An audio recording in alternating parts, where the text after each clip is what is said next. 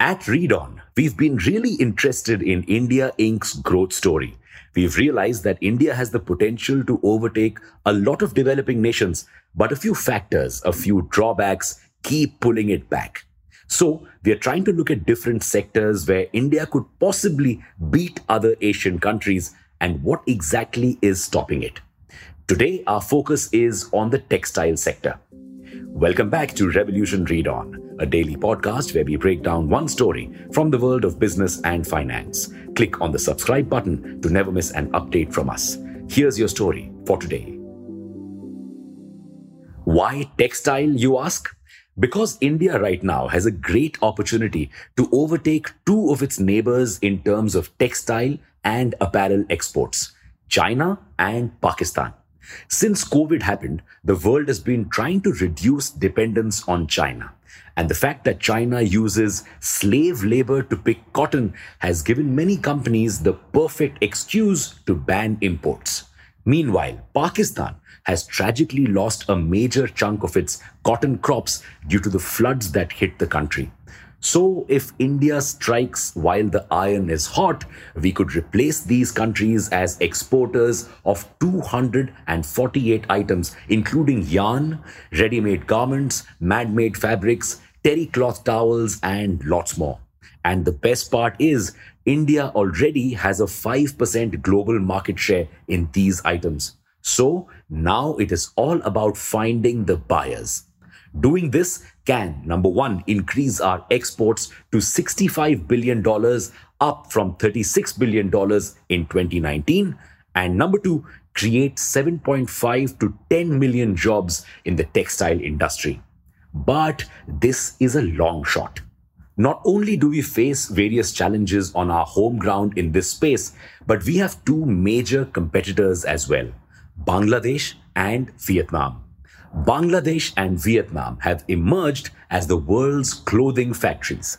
A lot of the designer stuff that you wear probably comes from our next door neighbor, Bangladesh. Yes, these tiny countries have already surpassed India in terms of garment and textile exports. While India's garment exports were worth $44.4 billion in 2022, Vietnam's exports were worth $45 billion and Bangladesh's were worth $52.082 billion. Now, the difference between these numbers isn't huge, but the fact that these tiny countries with limited resources have managed to beat us is alarming. And if they continue at the same pace, they could pick up the market share left behind by China and Pakistan, leaving India in a lurch. So, what are they doing right that we aren't?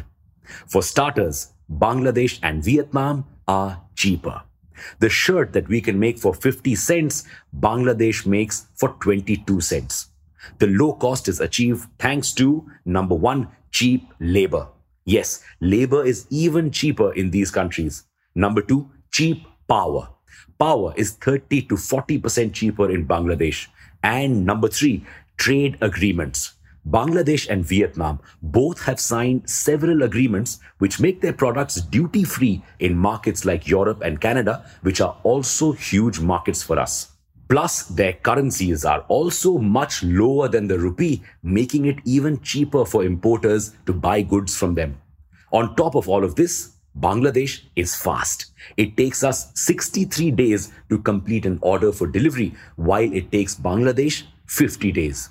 It takes us 10 days to get the shipment to port, while it takes Bangladesh one day. And when we do finally reach the port, the high prices of shipping containers, this price increase has happened ever since COVID, increases the price of our exports even more. So, what can be done?